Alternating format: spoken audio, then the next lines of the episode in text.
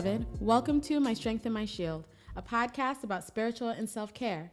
My name is Nisi, and this is episode thirty-eight, Life After Degree.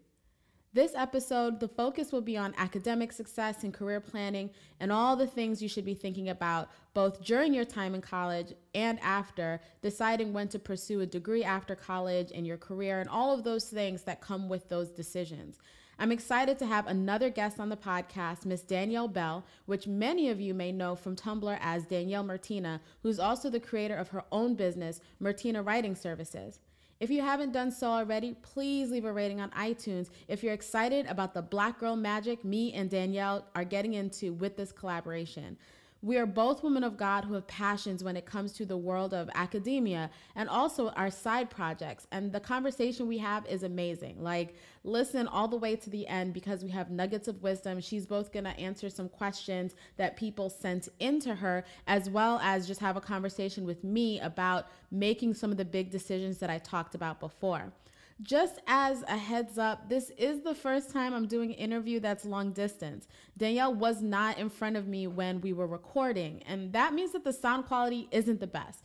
You know that I'm doing this podcast as a passion project, meaning I'm not sponsored by Blue Apron and Squarespace, and I'm not recording in a studio, but I wanted to be able to bring to you this conversation with Danielle because it's at just at that moment in May when this is coming out where people are graduating or in the space between semesters, and people have these big questions that I wanted to tackle, and I didn't want to just not have the conversation because Danielle was not in front of me. Um, and this conversation, she's in Georgia, I'm in New York, and the conversation is important. So bear with me when it comes to the sound quality, okay? I'm hoping that this podcast grows and I can get some better equipment, but right now I'm working with what I'm working with. So if you want to help the podcast grow a little bit more, again, leave a rating on iTunes so that we can continue to improve the quality of this, this podcast. Another way to help the podcast grow is to purchase my ebook, Take Care Beloved, which is available on my website, w w w dot my strength and my shield dot com. It's an ebook and a five-day Bible study plan that focuses on emotional wellness and building a relationship with yourself and with God. And, you know, the book doesn't cost a lot of money. It's three dollars and ninety-nine cents. It's a resource for you to use, whether it's on a day that you're feeling low or that you just need some inspiration, or if you're in a season where you're not particularly feeling close to God and you don't know what the next steps are, which again goes with all the things we're talking about today, which is you're planning, you're thinking, you're doing, and you want to step out on faith. You want to step out in a way that you're doing what God calls you to do. And it's so difficult because when you're in an academic setting, you're looking around and seeing what everyone else is doing, and it's hard to carve out your own path Path when there's preconceived notions about what you should and should not be doing. So if you're striving to get closer to God, this resource for you, Take Care Beloved, is amazing because it really focuses on your spiritual well-being as well as your emotional and mental health. It's important that these are the things that you incorporate into your day-to-day life. And it's my goal that both with this conversation and with that book, that you're not waiting until a crisis moment to begin to seek God, that you're not waiting until a crisis moment to begin to prioritize your mental and spiritual health. Let's get the tools from now to do what we have to do so that when we stumble a little bit, we know what to rely on. We know how to pray already. You know, the first time we pray shouldn't be when we're in crisis. It should be something that's natural to us. It's normal to us to speak to God when things are good and when things are bad. So those are the ways to help support the podcast. I'm super excited about this conversation with Danielle. And before we dive into this episode, as always, we are going to start with prayer. So if you could close your eyes and lend your spirit as we move forward in prayer, let's let's go ahead and do that right now. Dear Lord, thank you for this sacred space that you've created. I know, and you know, and we know that this podcast is more than just something to listen to as we're driving or as we're working or just to pass the time. We know that this sacred space allows us to get the tools necessary to position us in a space of success. We know that you want us to have life and to have it more abundantly. We know that life is difficult, but you've provided a path for peace for us. Allow us to have the conversations to help us get to the space where we feel like we're doing what you want us to do. a lot of times when we're focusing on school, we can begin to worship our classes and our grades and this idea of success. Allow us to take a step away from that, away from the rat race of just trying to get an A on everything and feeling like a failure if we don't achieve that goal. And instead, allow us to be smart. Allow us to be purposeful. Allow us to do what Danielle talks a little bit more in our interview about being, having an entrepreneurial mindset even while we're in school. Encourage us, dis- discipline us, allow us to focus on what's important and weed out the unnecessary distractions. Allow this conversation to help us orient ourselves around you, whether we're in class, out of class, trying to make those big decisions for the future. I pray that whoever listens to this podcast gets a word in season, that maybe it hits them in a space of a place where they felt empty, that it fills them with you, that at a time and a place where they might be confused about the next steps, that the things we talk about today helps them to take that next step, that big leap, the thing that feels like a risk. Allow them to make those big decisions knowing that you'll catch them, that as long as we make choices with you in mind, you will not let us fall. In Jesus' name I pray. Amen.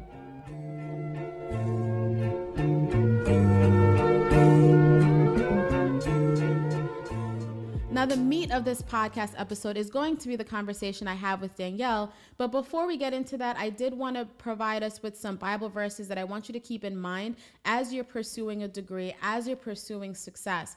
One of the things that's interesting about our journey as Christians is how many people falter when it's time to go to school. And I know for me, as I was in different Christian groups when I was in, in school, when I went to Northwestern, I was involved with House on the Rock. I was also involved with um, the gospel choir and things like that. But I still found myself floundering, not just in terms of socially being exposed to so many new things, that independence, that freedom of being away at school and having to make those difficult decisions. And, you know, your parents aren't around, so you're making the decisions on your own.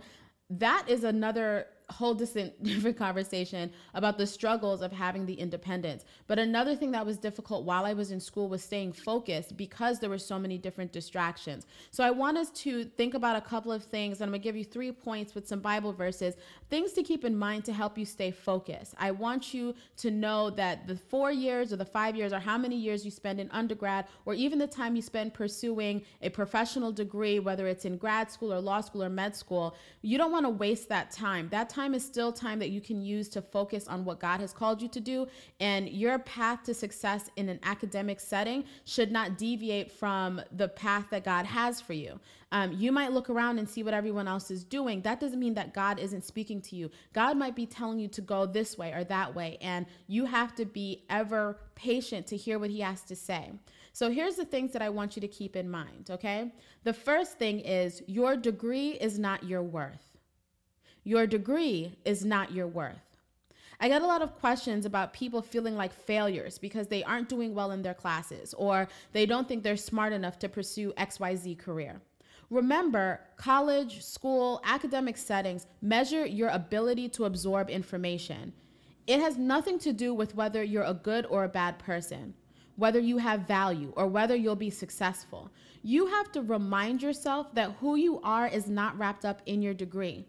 Both, because school is hard, right? And so you might stumble. And if you continuously attach your ability to be successful to your grades, you will beat yourself up. So, you know, school is hard enough without you attaching your value and self-worth to your grades. That if you're getting an A in a class, then it means you're a good person. And if you're getting a C or a D, it means you're a failure, you're a bad person, you're a loser. That is a spiral that can cause issues all the way down the line. But another reason why you shouldn't wrap your self-worth in your grades is because you'll be in for a rude awakening when you graduate from school and you don't know who you are because you've seen yourself as a student for so long and you took no time to develop your career.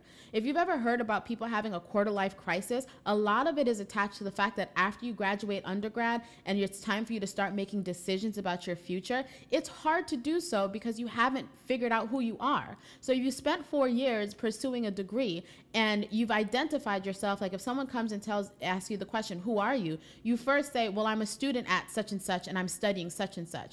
When you take that away and you're left with just this degree and you still have to make adult decisions, you'll be stuck because you spent all this time valuing who you are based off of your degree. I'm encouraging you right now to remind yourself that your degree is not your worth. In Luke twelve, verse six through seven, it says, "Are not five sparrows sold for two pennies, and not one of them is forgotten before God?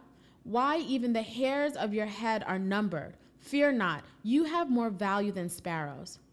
Are not five sparrows sold for two pennies, and not one of them is forgotten before God? Why, even the hairs of your head are all numbered. Fear not, you are of more value than many sparrows." The important thing to remember with this Bible verse is that the, the purpose is this image of sa- of sparrows, which are small birds, and they get sold, you know, five of them for two pennies, right? And even God knows each sparrow. He created all of us. He created every living thing. So this Bible verse reminds us that we have worth, whether we recognize it or not. Whether you recognize that you're more important than even the sparrows who are bought and sold, you have value. God knows you. God created you. You are more than a student. You are more than a person who does or doesn't do well when it comes to grades. Know that God created you to have many purposes. You have purpose as a friend, purpose as a sibling, purpose as a child, purpose as a partner, purpose as an individual, and in your career. Your story does not begin and end with your grades. You're, there's more to you than that. And that's a message for someone who's either doing well or not doing well in school. If you think that you're the bee's knees because you're doing well and you're looking at other people and feeling better than others, understand that you're going to be in for a rude awakening, because when you get into a job where everyone has the degree that you have, you'll realize that you're not as special, that you have to find different ways to distinguish yourself, and that often comes down to your character. After you graduate, like I was a person that did well in school and I needed to do well in my G P A to maintain scholarships, so I know know how important academic success is, but I'm telling you, when you're in a space where you're not that special person because everyone has a degree, you still have to find a way to know who you are and to make those decisions moving forward, okay? There's more to you than your degree. There's more to you than your G P A. The next thing that I want you to remember is that there are different paths to success. A degree is a degree, regardless of how many years it took you to get there. There are some people who need more years to finish their college degree, or others who need to take a break in between pursuing degrees. I once got a question from someone who said they felt like a failure because they needed to take a break between undergrad and med school. And I responded that I took two years off between undergrad and law school. Does that make me a failure? No, because there's many ways to get from point A to point B. In law school, there were people who went straight through, some people who took time off, and some people who had completely different careers and at forty decided to switch and went into law school. Life rarely goes in a straight line. You have plans and then the plans change. But deciding that you have to get a certain, get to a certain place in a specific way, and if you don't get there in that way, it means you're a failure. That's just gonna beat you up and beat up your self-esteem. You have to be flexible. That's often the difference between someone who is successful and someone who's not successful, is it's not just coming down to your success or your natural abilities, it's your ability to be flexible. If you're hearing a sound in the background, that's my coffee machine. So I apologize, don't mean to interrupt. But what I'm trying to say is your ability to be successful often comes down to your ability to be flexible. That if life uh, throws you a curveball, that you don't completely get off track. Like if you need to retake a class, retake a class. See it as a way to get from point A to point B. And if you sit there and beat yourself up because you have to retake a class, it's wasted energy. Be upset for a moment, recalibrate, and move forward.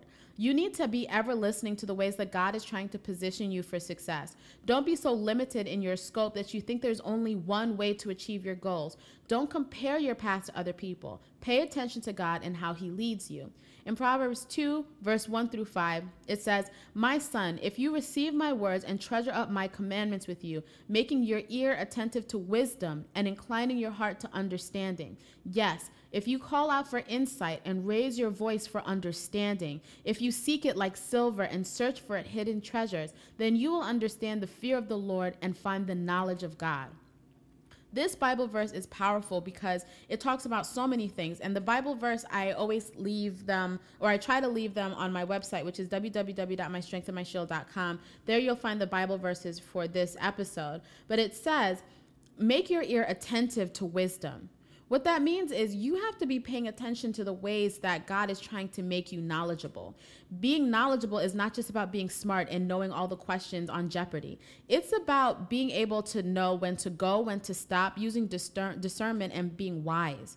being wise, seeking counsel, paying attention to the different ways that life can go. You have to seek knowledge and seek understanding. Don't be frustrated when, you know, you hit a roadblock and you're just like, God, what am I supposed to do? Think about it. Think it through. Think about the different paths. Be active as you seek the different paths to success. Just because you hit a roadblock doesn't mean that that's where your story ends. You have to continue to keep going. You have to continue to listen to God about the next steps. So the first thing that I said is your degree is not your worth. The second thing is that there are different paths to success. And the last thing is your professors are your employees. Make them work for you. One of the biggest mistakes you can make in school is not utilizing your professors. I talked about it in episode thirty-seven, where I talked about asking for help and how to do that. You have to know that your professors get paid to answer your questions. They get paid to do office hours. They get paid to help you succeed. The idea that you went to school and you must know everything or you're a failure is beyond foolish. Like, serious, it's just, it's just foolish. If you knew everything, you'd be teaching the class. Do not wait until you're failing to go to your professors for extra help. Develop relationships with them, not only for grades, but because you may need them for letters of recommendation, and you want them to be able to put in their letter more than Sally came to class every day. You want them to be able to talk about your drive and your push and your ambition, and that for you, getting an A minus wasn't enough. You wanted to get that A. That's what they want. That you want to be able to have those professors as a resource. You also pay with your tuition for career services and academic advising. A lot of us only go to our deans or our advisors when something goes wrong. Again, big mistake. At the top of every semester, you need to look at your classes, look at your syllabus, or even before you get to selecting your class, like as you're preparing for the next semester, make a plan that is recognizing your strengths and your weaknesses, and talk to your advisors. Ask for advice, ask for career tips, help with your resume, help deciding if you should even be taking these classes. I know there were times where I was selecting classes just because this is what my friends were doing and not necessarily figuring out, is this necessary for my degree? Am I unnecessarily taking a, a harder class when I could take an easier class and get an A? You know, those are the things you want to talk to your advisor about. Your tuition pays for resources, and it's foolish to squander those resources. In Second Corinthians nine, verse six, it says, the point is, whoever sows sparingly will also reap sparingly, and whoever sows bountifully will also reap bountifully. The point is, whoever sows sparingly will also reap sparingly, and whoever sows bountifully will also reap bountifully. See your academic success as something that you sow and reap the rewards of later on. What you put in, you will get out. Be honest with yourself. See where you're being lazy or where you're putting too much effort in the wrong places, which is often an issue, right? Like, you might be someone that is super busy and all over the place, and it means that you're not doing well because you haven't focused in. Sow into your future by talking to advisors and professors and ex- anticipating some of the struggles you might have. And then you'll reap the rewards later. When you've started to make a plan at the beginning, you have success at the future. So remember, your professors are your employees. Make them work for you. Don't just go to class and get back to your dorm room and be upset when you don't understand the information. Don't squander the resources. You have these big institutions where people are getting paid thousands of dollars to teach you, to give you lessons, to give you resources. Don't just let those go to waste. Utilize them, utilize them, utilize them, utilize them.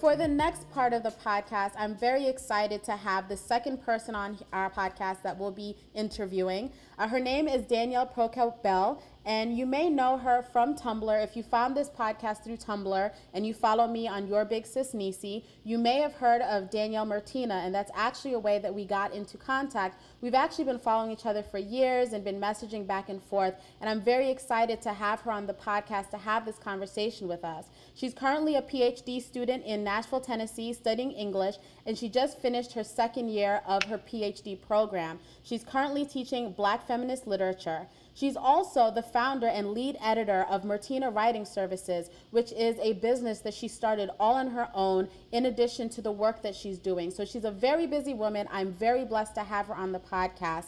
And so without any further ado, Danielle, if you could tell our listeners a little bit more about yourself, you know, just say hi and we'll get started.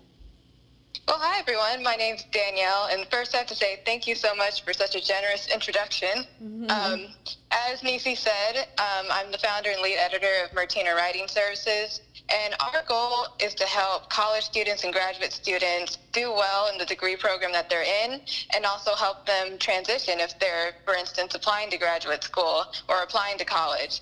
And we also help millennial professionals by helping them with their resume, with their interviews, with their cover letters. So we do a whole range of things revolving around writing, um, but I'm also really interested in academic coaching and just helping students and millennials in general to understand their purpose and help find their purpose within a professional setting. That's amazing. And so I do want to get into, there's a myriad of conversations that we can have. And I want to get started by you sharing a little bit more about yourself in terms of, could you share some of the things that you're personally passionate about? Okay. Well, I'm passionate about so, so many things. um, firstly, I'd have to say God and my relationship with Christ is something that I'm very passionate about. Um, I'm a member of Mount Zion Baptist Church, if anyone listening is from Nashville, Tennessee. um, so I'm very passionate about that. And I'm also very passionate about education. I have so far three degrees, working on the fourth. Mm-hmm. So I'm very passionate about using the opportunities that, opportunities that I've had to pursue my education and using that to help the people around me. Um, and I'd have to say I'm also passionate about just working one-on-one with students. And I love just having conversations with people about their passions, what they think they want to pursue. Um, that's the best thing to me about Mertina Writing Services and just about being a teacher or educator in general in the college setting. A lot of the things that you talked about that you're passionate are obviously the studies that you've done. So uh, it would be great if you could share a little bit of your experience. How was your experience in undergrad? Okay. Um, well, first of all, um, I'm from a Caribbean household, immigrant household. Mm-hmm. Um, I'm, fir- I'm a first generation American. So for people who are from a similar background, I know you are too. Yes. um, we know that our parents can be very directive with mm-hmm. what we should pursue educationally. Mm-hmm. And so when I was growing up, I was told I essentially had two options. I could be a doctor or a lawyer. Mm-hmm. Everyone knew I had no aptitude for science. So they were going to push me into the legal field right. because I'm a very argumentative, talkative person. um, so that's what I thought I was going to do. Um, but I, I knew that I could do any major and go to law school. So I did what I was passionate about, which is English, because I love writing and I love reading. Um, but then once I got further in my undergraduate education and it became time to start preparing for the LSAT and to start thinking seriously about where I wanted to go, to law school, I just had to come to this self-realization that that's my parents' dream, but it's not my dream. Mm-hmm. I think, you know, every every profession has its merits. It's just about finding which profession is right for you. Mm-hmm. And so that was my moment of figuring out, I actually want to become a professor and I want to join academia. I don't want to go down the route of going to law school and becoming an attorney. Mm-hmm. Um, So undergrad was just a really transformative time for me because that is when I realized what I really wanted to do and started stepping in that purpose, mm-hmm. which has translated to pursuing two master's degrees and now doing the PhD in English and teaching. And I just love teaching. So I'm so happy that in undergrad, starting in undergrad, I took that time to figure out what I'm actually passionate about so that now I'm in the place where I'm teaching college students what I love, Black feminist theory, and just teaching them how to become better writers, better critical thinkers. And I just feel so fulfilled by what I'm able to do on a daily basis professionally. Um, so I'm very happy that I had that foundation starting in undergrad.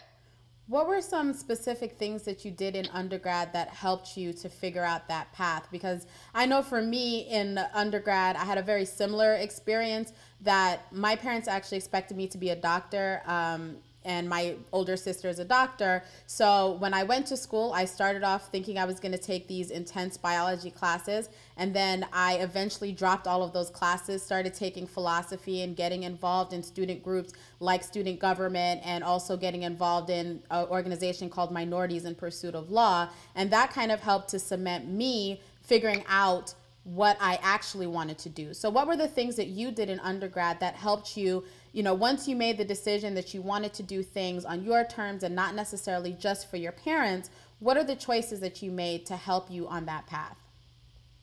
I think that internships um, and research are really great just for anyone to help you figure out what path you want to go on. For me personally, I did a summer research opportunity program actually at Northwestern mm-hmm. um, for two months. That was back in twenty thirteen. Mm-hmm. And so basically I was shadowing a professor and sort of getting a firsthand experience about what it's like being a graduate student in English. And I just really, really loved that intensive experience at the time of my life mm-hmm. at Northwestern, and I knew that I wanted to go to graduate school.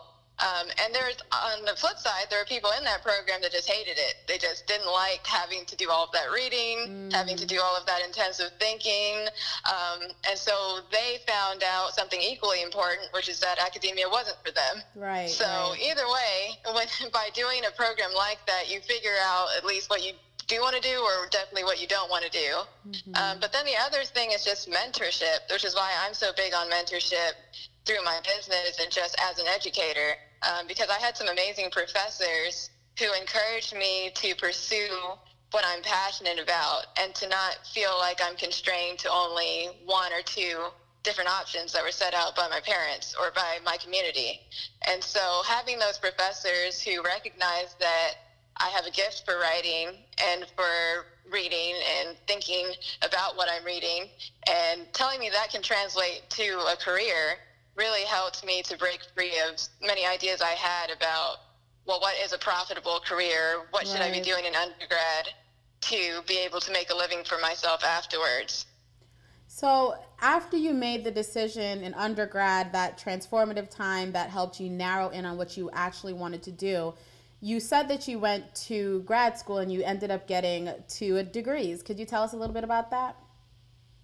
Yeah, the first one I did in England. So I had to go abroad, and I did a master's in comparative literature, which was really fun because I was in London. Mm-hmm. Um, and it was a really great experience to be able to pursue a degree outside of the United States um, and to actually live somewhere else for a while. I was there for a year and a half. Mm-hmm. Um, the second one um, was at, here in Nashville. So I did a master's in English, and that was part of, that's part of the road to eventually acquiring the PhD, which I'm currently working on.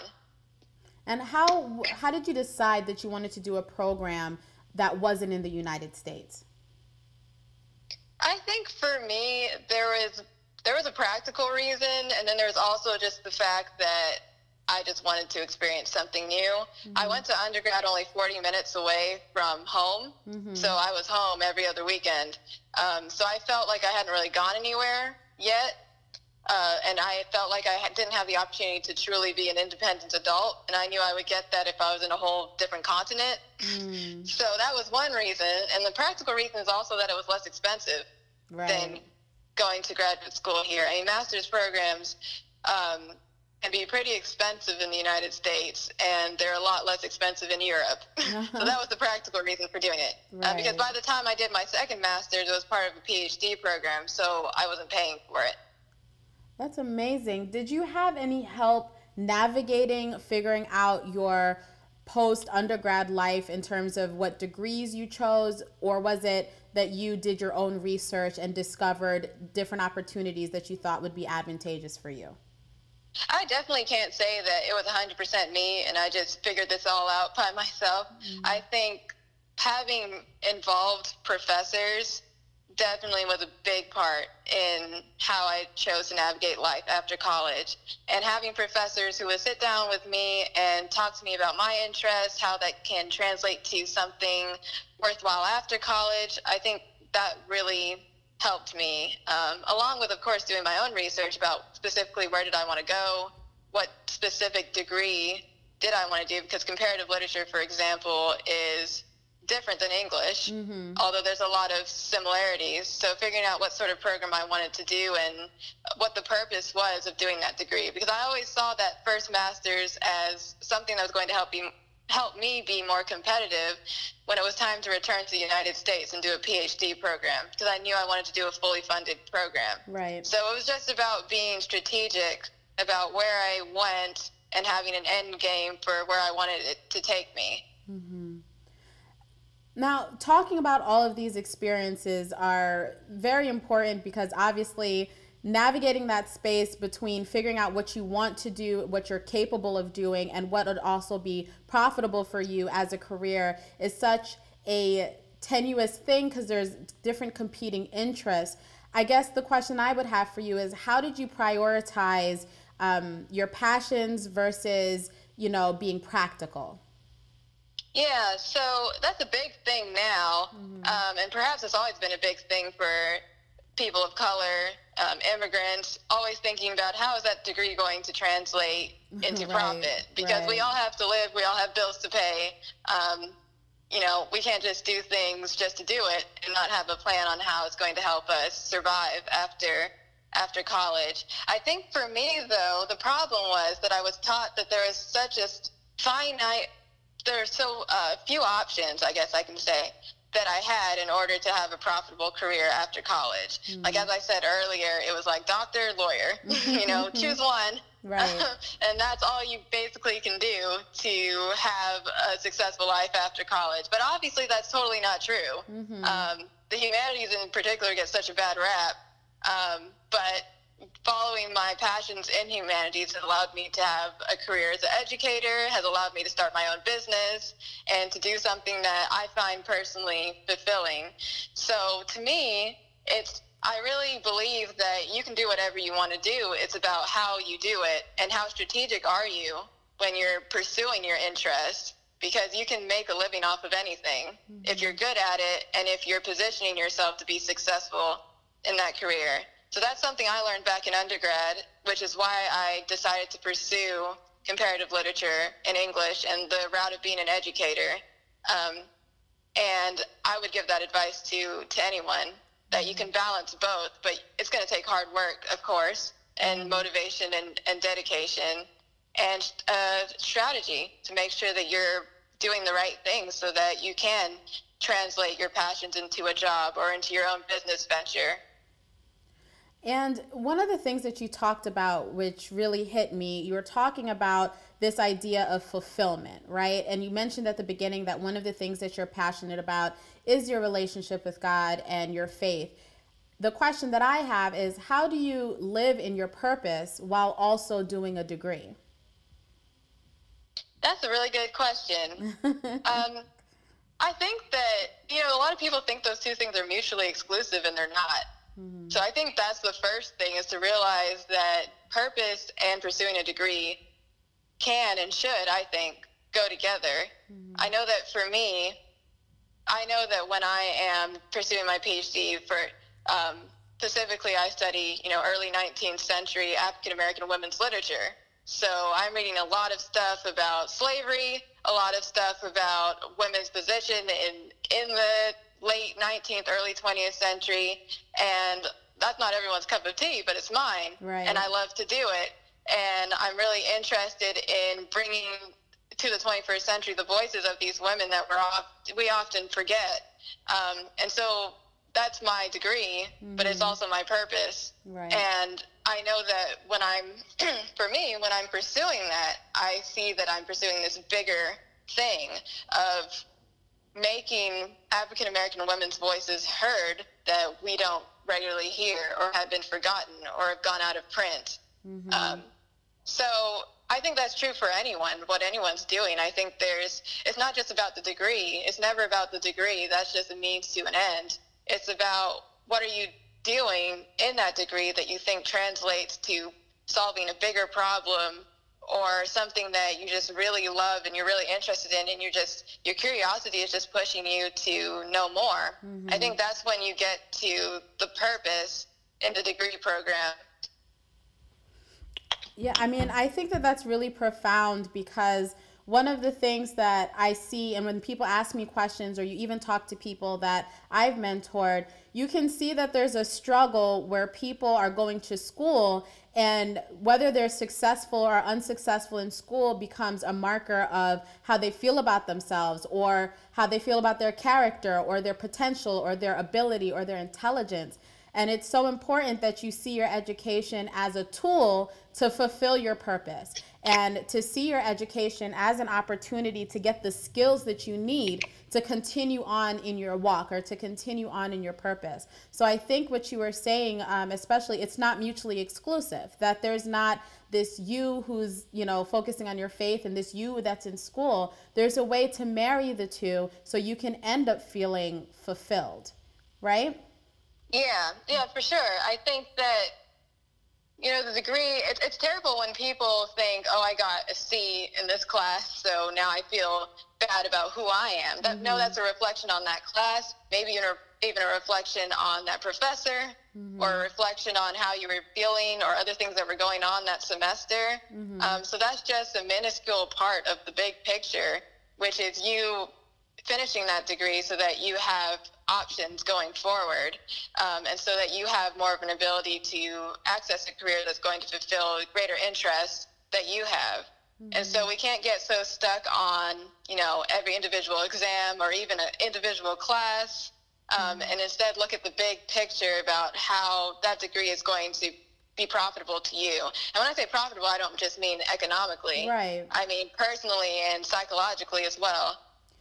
What if you had an individual that was coming to you and they were struggling in school, how would you tell them is the difference between you're not doing well in this class because, you know, this isn't the area that you should be focusing on versus maybe you need to learn how to study differently? How would you tell someone that their success or failure in a class, does it really say something about their purpose, or is maybe there's something else going on?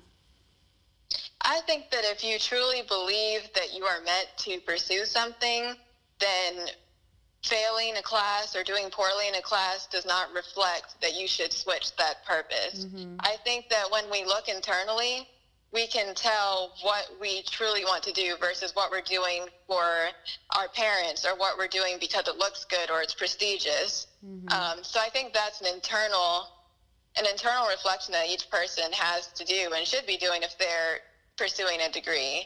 Mm-hmm. Um, but also, of course, there's times where, you know, we just don't study well, or right. we're not taking the class seriously. Mm-hmm. And so that's why we're not doing as well as we want to do. Mm-hmm. Um, so it's in those moments, you have to to really think internally and, and think, you know, am I doing badly because I just didn't put in enough effort? I'm not putting in enough work?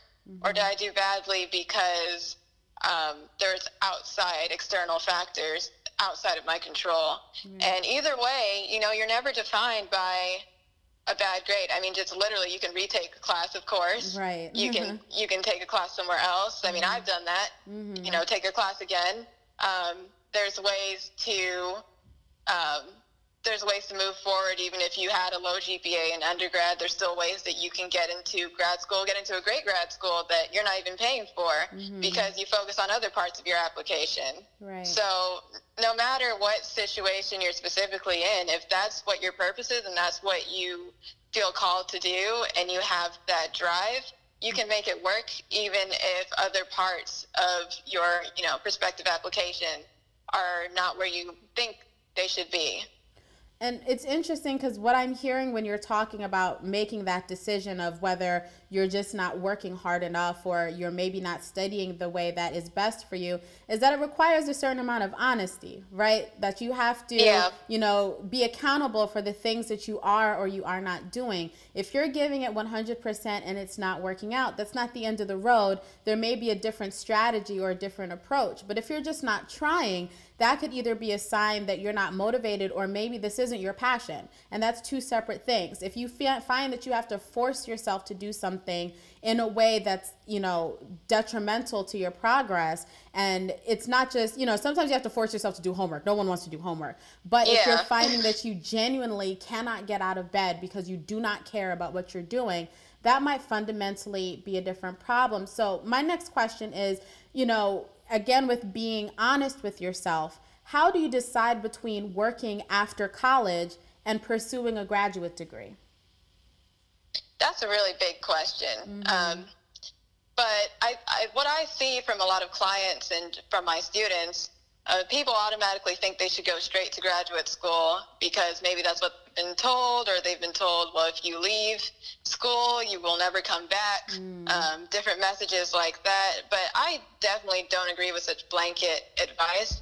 Um, I went straight to graduate school, and I think that's what worked best for me. Mm-hmm. But I have seen so many situations where it makes way more sense to take time off, mm-hmm. um, or to not go to graduate school at all. And you know, a lot of people, they say that the bachelor's degree is the new high school diploma, and I totally don't agree with that statement at all, mm-hmm, even mm-hmm. though it's so common. Everyone's saying it now. Mm-hmm. Um, but a bachelor's degree is still a bachelor's degree. Right. And at the end of the day, what matters most is developing your work experience and developing yourself professionally so that you're competitive for the jobs that you're looking for. Mm-hmm. I don't think the answer is to necessarily tack on another degree. Right. Um, I think graduate school is for people who want to pursue degrees that require a graduate degree. Mm-hmm. Um, and I think the only exception to that is if getting a master's degree or whatever degree it is will um, make you have a significant pay hike at a, at a job you presently have,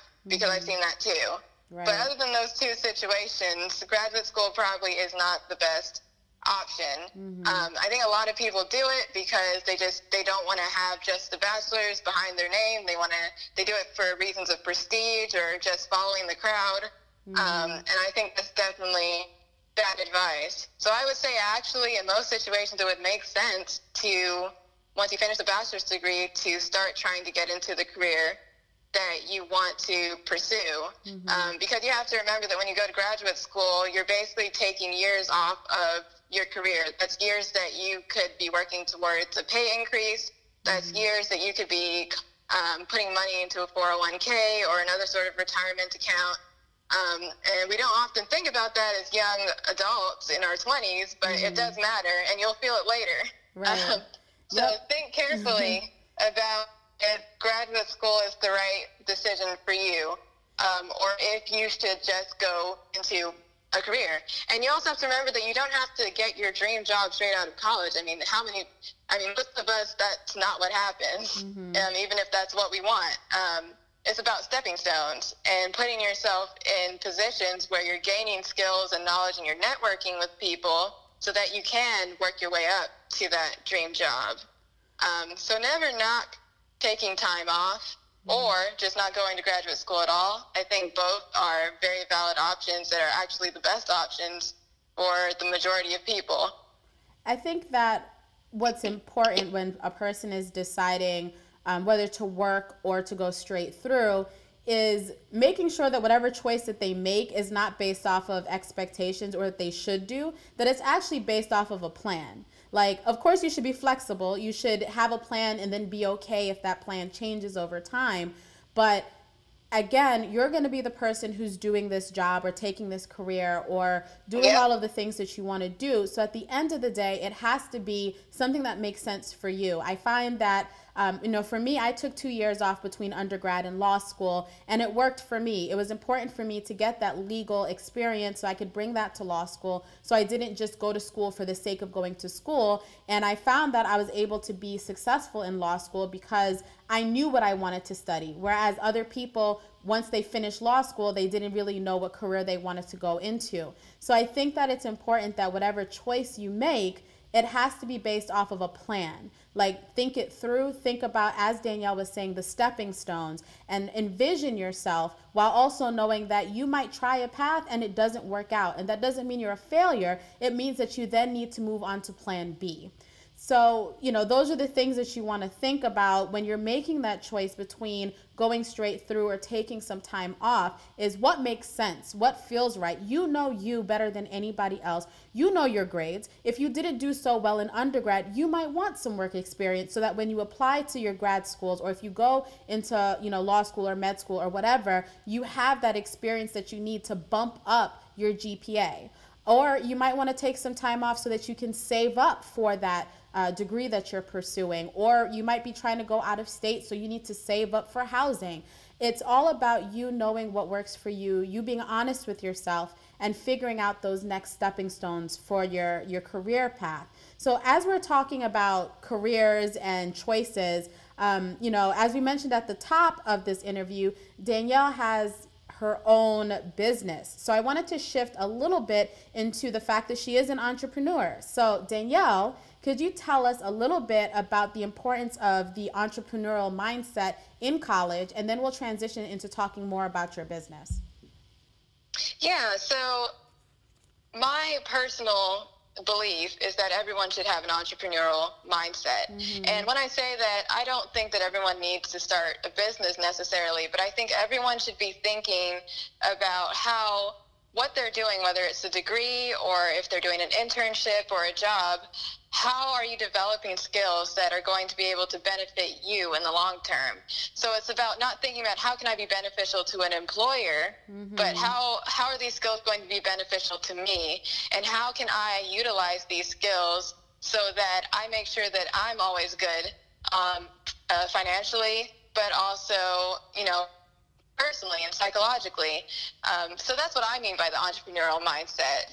It's really interesting that you talk about an entrepreneurial mindset in college. I never actually thought about that before. Um, so obviously it makes sense that if you have that mindset in college, that would translate into you starting your own business. So the question that I have for you is, what made you start Mertina Writing Services? To be perfectly honest, I started Mertina Writing Services because I needed to make some extra money. I was actually, I was actually doing uh, my master's in England, and I couldn't legally work there. Mm-hmm. Um, so starting a business was, to me, my best option to make some extra money for my living expenses. But despite the very, perhaps, superficial or specific reasons why it started, um, I'm so happy that I I did start it three years ago, because it's grown into much more than originally envisioned it. Mm-hmm. And now it's a full service writing business that employs two people. And um, we do all sorts of editing, uh, ghostwriting, and proofreading uh, jobs for students and professionals. So it's really, it's the business has grown far beyond how I envisioned it back in twenty fifteen when I was a Broke graduate in London. um, and it's turned into a brand that I'm very proud of, and that's helped hundreds of students over the years that it's been around. And so you talked about servicing both students and also professionals and trying to help them cultivate their own path and give them the tools necessary to get to where they want to be in their career. So I wanted to also ask you some questions so that those who are listening can get some tips. Uh, and obviously, you know, to point them in the direction of your business. But if you have any tips for what you've called the perfect resume. Yeah, so I do a workshop with uh, college students where I help them create the perfect resume. And this is not a traditional resume by any means. It's more like a roadmap to understand what you have to do in college to get you to the place where you want to be after college. Mm-hmm. So, for example, we start thinking about what organizations do I want to join when I'm in college, and of me joining those organizations.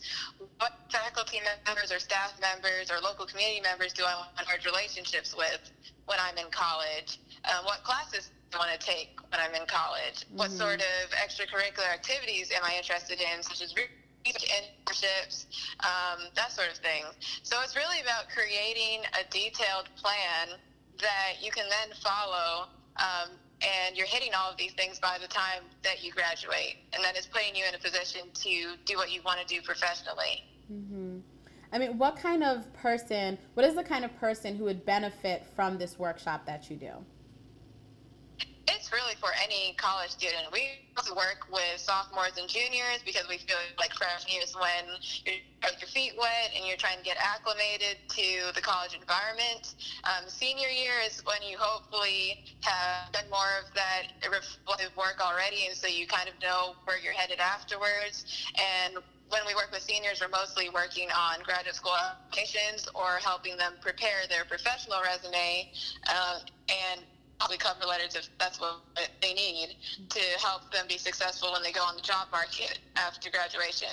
Um, so this is really for any college student, but I would say sophomores and juniors are at the perfect stage to really start thinking about what they can do in college. I just go to class um, to help them be successful Because when we hear about, we all have heard those statistics of, you know, jobless college graduates or college graduates who are underemployed and are doing jobs that didn't require the bachelor's degree they just spent who knows how much money on. Right. And a large part of that is that no longer can you just get a degree and that's it. You know, I just went to class, that's it. Mm-hmm. Um, give me a job. It doesn't work that way anymore. Mm-hmm. Now people want to know, what were you doing besides just going to class? What were you doing besides just being whatever major you decide to be? You know, how, how to demonstrate that you have leadership capacity? Mm-hmm. Um, how can you demonstrate that you're a critical thinker? And so really the Perfect Resume workshop is about helping students to um, create a a vision plan mm-hmm. for developing those sort of professional skills that will look good to an employer, but as I said earlier, it also just help them in general. I like what you said about having a vision plan, um, especially because, you know, you can start to prepare that even before college, but it's definitely fundamental in college because when you graduate with a degree, that tells an employer what you have. It doesn't really tell you much about who you are. And it's the things yeah. that you do in addition to your degree, whether it's an internship, whether it's a, you know, because I know when I was working, um, I went to Northwestern for undergrad, and I know that I, you know, I double majored, but I also had jobs. I also did internships. And I think that when you're graduating from college, you feel like you have no work experience. But if you look into things like internships and volunteering and just have a bigger plan, a vision that's bigger than college, because college is just the opening of the doors and then it's your job to walk through it. So, you know, it's, I like the idea of what you're talking about, Danielle, which is a vision plan. Um, so, you know, definitely I could see, I wish I had a workshop like that when I was an undergrad, because it sounds like having this kind of workshop could help a person decide, you know, make it seem that it's more than just college, that college is the stepping stone to the bigger goals that they have. So that definitely sounds like an amazing workshop. Um, and I know that, you know, I mentioned at the top of the interview that we, we know each other through Tumblr. So I know that there were a couple of questions that people sent in that I would love for you to answer, Danielle. Okay, so the first question that I have that I would like for you to answer, and I know those who are listening would love to hear your thoughts, is um, this person wrote in and said, I've lost motivation for my education. How do I get that back? Yeah, that's a really important question, and I think that's something that nearly all of us face sometime mm-hmm. throughout our education. I can that as a PhD student, no matter how much I love what I study and how happy I am to be doing this degree and have the privilege of doing this degree, there are moments where I feel extremely stressed and extremely unmotivated. Mm-hmm. Um, I just, I mean, I just went through finals literally two oh, weeks no. ago. Mm-hmm. So it's fresh, you know, that feeling of just being totally overwhelmed and just like, oh my gosh, I don't want to do this. Right. But it's discernment that teaches, that shows me that that lack of motivation isn't because I no longer want to do a PhD. Mm. It's because degrees are hard. They're yeah. stressful. And uh, no matter what you do, there's going to probably be moments where you feel that sense of just total, um, just total stress and just being overwhelmed with everything. Mm-hmm. And it's about managing those moments. But then, on the other hand, you can feel totally unmotivated because you're not doing the degree program or pursuing the career that's right for you. Mm-hmm. And I, so I think the major difference is that for me, I have those specific moments of high stress, such as finals or midterms, mm-hmm. where it's like, you know, I just am not happy, right. and not enjoying this.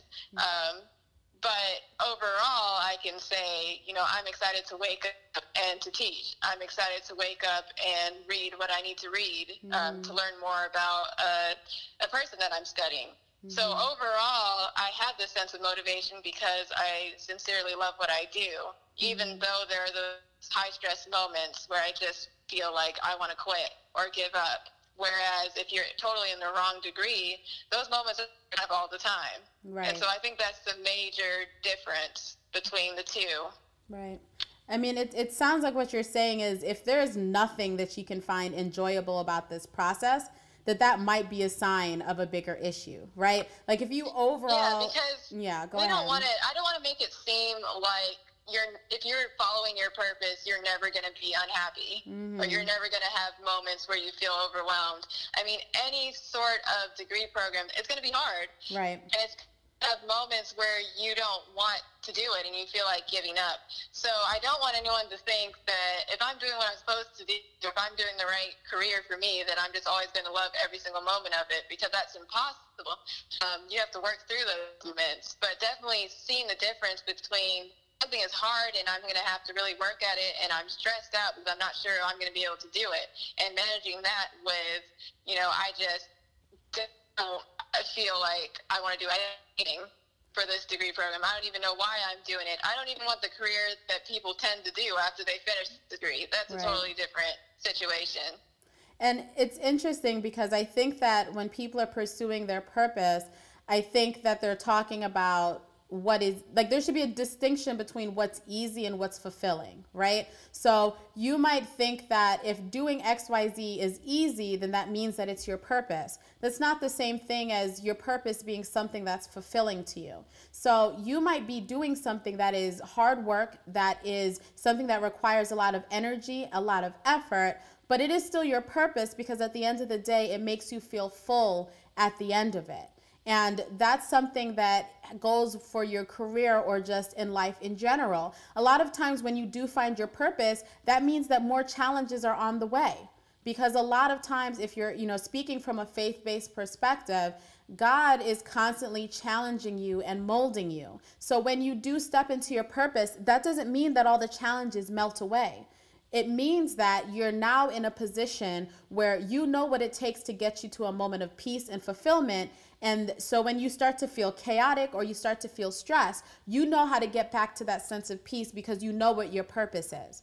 That's not the same thing as pursuing what's easy, because a lot of times you can do things that are easy and it's not fulfilling. Like if you're you're pursuing a challenging degree and you decide to switch majors because something is easier, that might not, that might take you away from the path that you're supposed to do, and you end up feeling less fulfilled.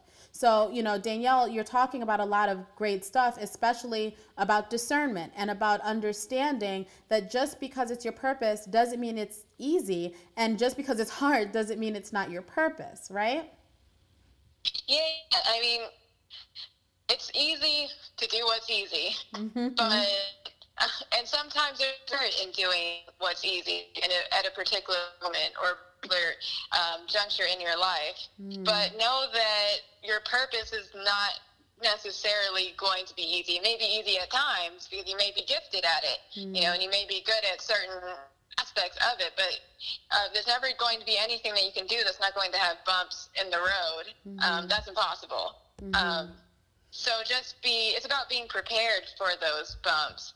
And uh, if you're following your purpose, I think that puts in us that motivation to keep going, mm-hmm. and to help us see the light at the end of the tunnel, so to speak. Yeah. Um, so it's, it's about, it's about remaining true to yourself and knowing that even when you have those roadblocks, mm-hmm. they're going to be overcome through persistence and hard work. Mm-hmm. And the other question that someone sent in, we kind of touched on it, which is, how do I know that I'm following my purpose with my major or career? And it's a lot of what you were talking about as well. So I wanted to switch the ch- the question up a little bit to tie back to what we were talking about, which is, what are some of the things you do um, to remind yourself of that motivation? If it's, you know, what are some self-care things that you do that when things are getting hard, you you get into these routines or these rituals to keep you back on track? What are some of the things that you do personally to keep yourself motivated um, when you know what your purpose is, but you need to get through the hard times? I think the first thing is to remember why you started. Mm-hmm. Um, this is actually something I do when I'm helping clients apply to graduate school. I ask them, you know, why are you going? You know, not just, you know, I want to make a certain amount of money, or, you know, I just want to get another degree to put on the back of my, my name. But, you know, why am I interested in this field? Why am I passionate about it? And so when I'm working with clients who are applying to graduate school, so they're not there yet, but I'm starting to help them think about that um, as a way to make their applications easier, because I feel like when you center on that purpose, the personal statement is easier, the resume is easier and whatnot. Mm-hmm. But I think that also applies to your question.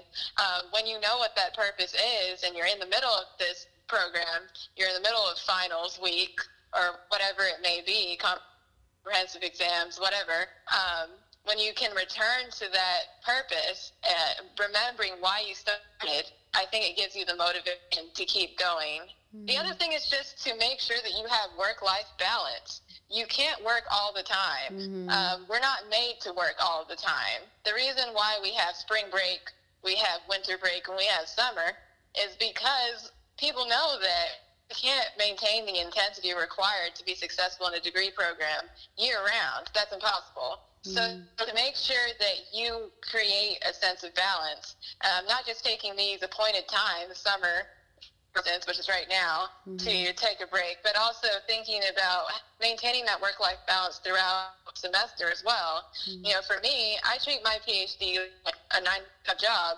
You know, I'm working in the daytime and the evening on you know, doing stuff that I just like to do for myself. Mm. I'm not working all the time. I'm not working hours. And the same is true for entrepreneurship. You know, I'm answering emails in a certain set time. Mm. Uh, and of course, there's, there's moments where you have to break those sorts of rules um, when you just have an incredible amount of stuff going on. Mm-hmm. But generally, you should be able to say that I'm not working around the clock. Mm-hmm. I'm not working twenty-four seven, that I know when I'm off and when I'm taking a break. Because when you have that balance, you're able to come back um, with a certain uh, ferocity when you start working back again.